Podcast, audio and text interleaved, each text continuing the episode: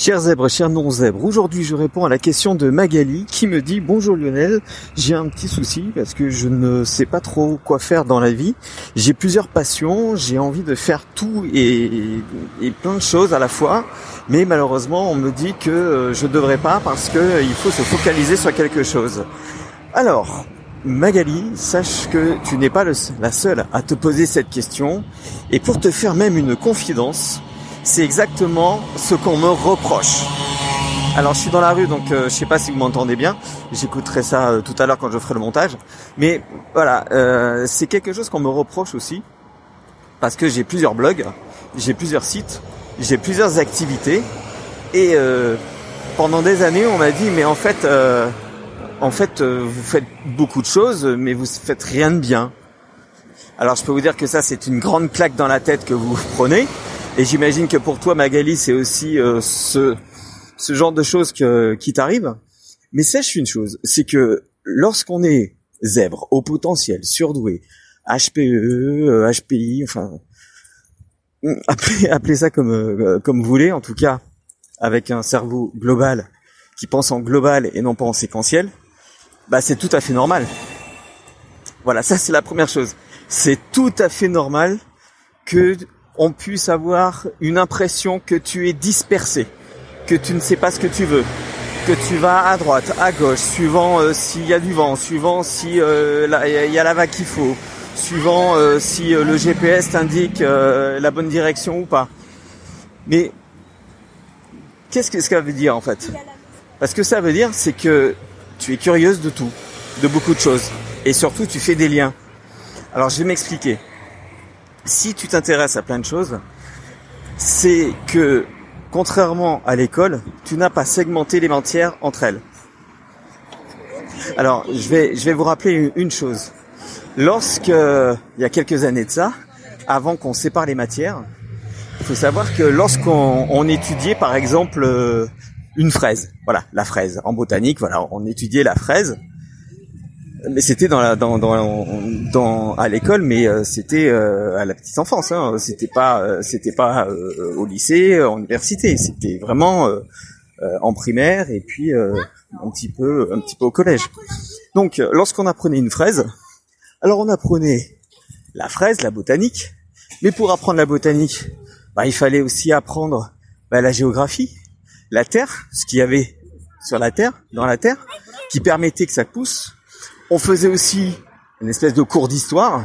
On expliquait, euh, par exemple, euh, par exemple d'où venaient les fraises, qui avait commencé à cultiver les fraises euh, pour commencer à arriver en France, si c'était cultivé en France, etc.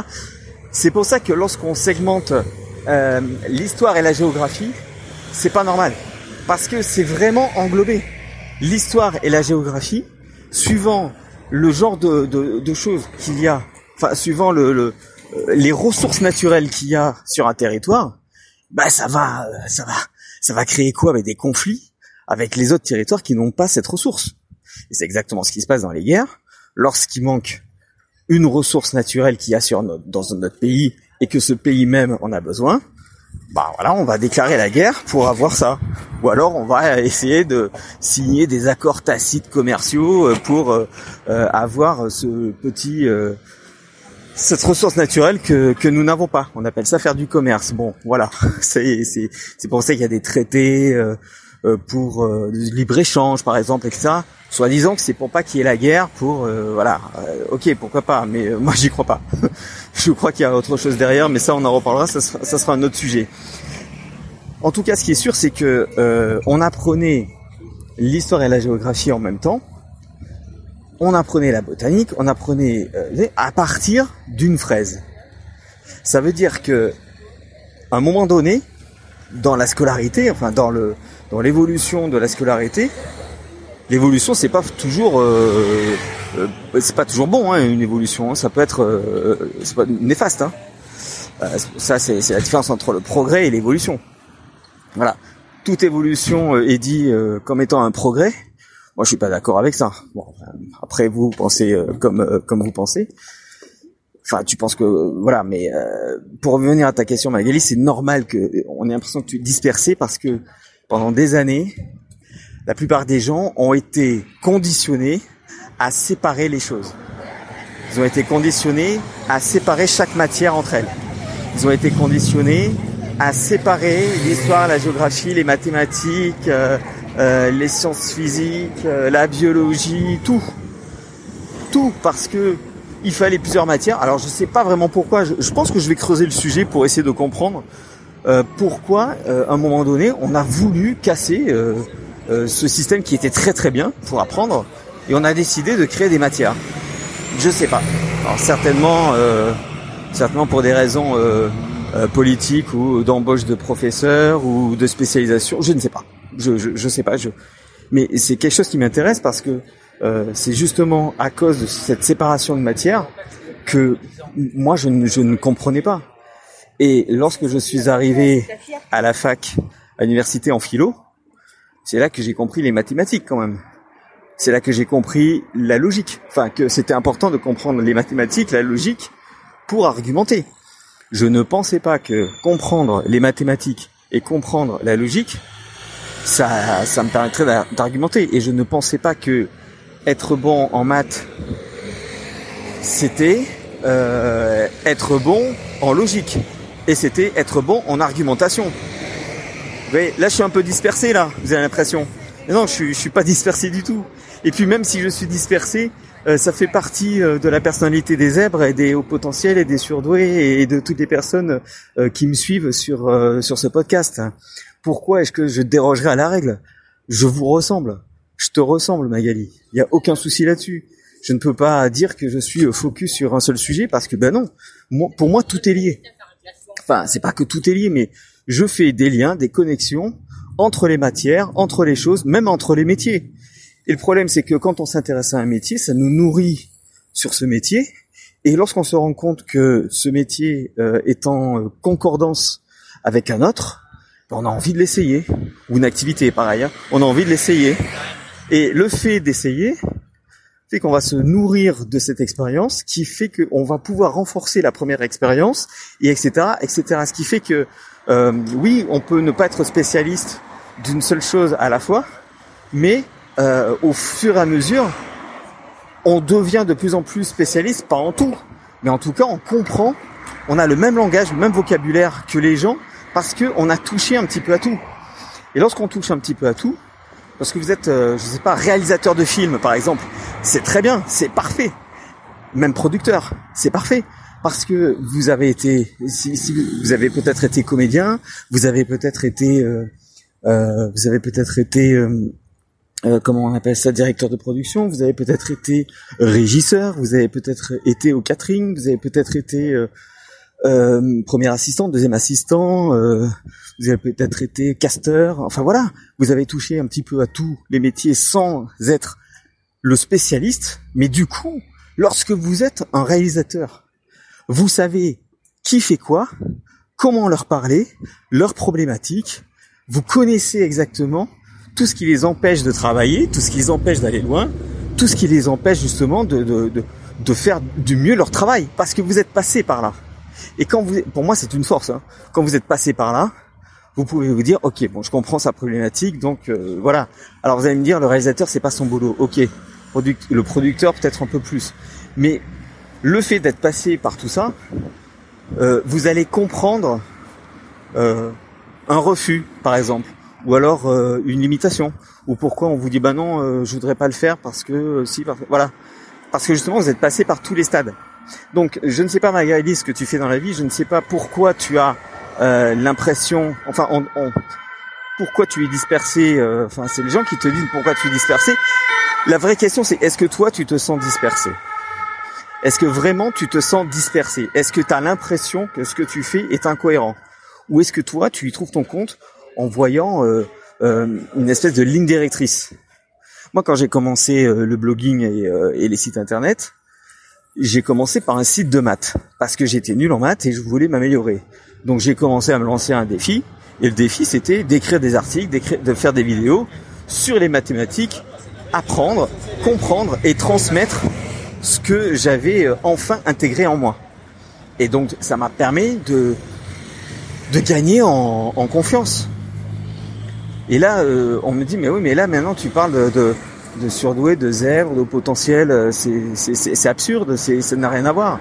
Et eh ben si ça a à voir, parce que la plupart des gens euh, qui ont été en enfin certaines personnes qui ont été en échec scolaire sont des hauts potentiels, des zèbres, des surdoués. Ça ne veut pas dire que toutes les personnes qui sont en échec scolaire le sont. Mais parmi les personnes qui sont en échec scolaire, il y a les zèbres. Et ce qu'on peut dire aussi, c'est que pour beaucoup, en tout cas sur, surtout les, les hauts potentiels émotionnels, là aussi il y a un débat, je reviendrai là-dessus dans un autre podcast, euh, sont euh, sont un peu limités en maths, ne comprennent pas trop les maths, ne comprennent pas comment ça marche. Et comme ils ne comprennent pas comment ça marche, euh, ils sont pas bons quoi. Donc, je me suis rendu compte en faisant ce blog de maths que les personnes qui me suivaient, 5000 personnes qui me suivent à peu près, mais pas beaucoup, mais 5000. Et les personnes qui me suivent ont des problèmes relationnels, ont des problèmes de dispersion, ont des problèmes d'attention.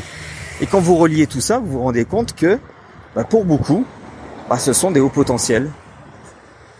Alors je me suis dit, ben euh, voilà, je vais continuer à, à écrire sur tout ça, mais, je ne pouvais pas écrire des articles sur les hauts potentiels, sur les surdoués, sur les zèbres, sur un blog de maths. C'était pas possible. Je, ne, moi, je ne voyais pas la cohérence là. Donc, ce que j'ai fait, c'est que j'ai créé un nouveau blog, un nouveau site internet. D'ailleurs, dans le site internet, j'en parle, hein, j'explique. Hein j'explique qui je suis, comment je suis arrivé à ça, euh, voilà. donc je suis cohérent. Mais effectivement, pour les personnes qui découvrent, et c'est pour ça qu'il faudra que je fasse peut-être un, un podcast pour me pour me présenter. Pour toutes les personnes qui me découvrent, ils ont l'impression que je suis dispersé. Je fais de la musique, je fais de la radio, j'écris des articles, euh, voilà, mais je fais rien à fond. Pourquoi? Parce que pour l'instant, moi, je me dis, mais est-ce que je suis légitime à faire tout ça? Et ça fait euh, ça fait quelques temps, ça fait juste une semaine que je fais des podcasts tous les jours, que je prends beaucoup de plaisir à les faire. Et ça commence à se dessiner. Donc euh, on m'a même reproché euh, que mes visuels étaient étaient moches, ils étaient pas bien. On m'a reproché que mes sujets étaient pas intéressants, que j'avais pas d'audience, etc. Enfin voilà, on m'a. Alors moi je prends la critique, ok, mais mais j'en fais quoi après? J'en fais quoi? Je, je, je, fais quoi? Je change mes visuels. Je commence par quoi? Est-ce que est-ce que mes sujets sont vraiment pas intéressants? Est-ce que mes visuels sont vraiment si moches que ça? Est-ce que le visuel c'est si important que ça? Euh, Enfin euh, voilà, vous pouvez laisser votre votre commentaire sur ça hein, d'ailleurs hein, dans dans la description, enfin dans le dans la zone de commentaires en dessous. Si vous êtes sur YouTube bien sûr. Donc voilà, c'est euh, c'est Magali, tu n'es pas dispersée, tu es curieuse et quand on est curieux, on fait des liens avec tous les sujets. On fait des liens avec tous les sujets. Après, tu peux adapter, bien sûr, mais on fait des liens avec tous les sujets. On n'a pas l'impression que, euh, tu vois, par exemple, euh, un ingénieur. Euh, il y a beaucoup d'ingénieurs qui se lancent ensuite dans le blogging. Beaucoup d'ingénieurs qui font ensuite du web marketing beaucoup d'ingénieurs qui, s'intéressent à la science ensuite. C'est euh, bah oui, c'est scientifique l'ingénierie, mais c'est surtout que c'est aller d'un point A à un point B. Et euh, aller d'un point A à un point B, c'est résoudre des problèmes. Et résoudre des problèmes, c'est le propre d'un ingénieur. Donc pourquoi il résoudrait pas des problèmes d'insomnie, par exemple? Voilà. Il a sa méthode, mais il adapte aux insomnies. Bah, c'est exactement euh, pareil. Mais lui, on le reproche pas. Pourquoi pourquoi Je sais pas. Je sais pas.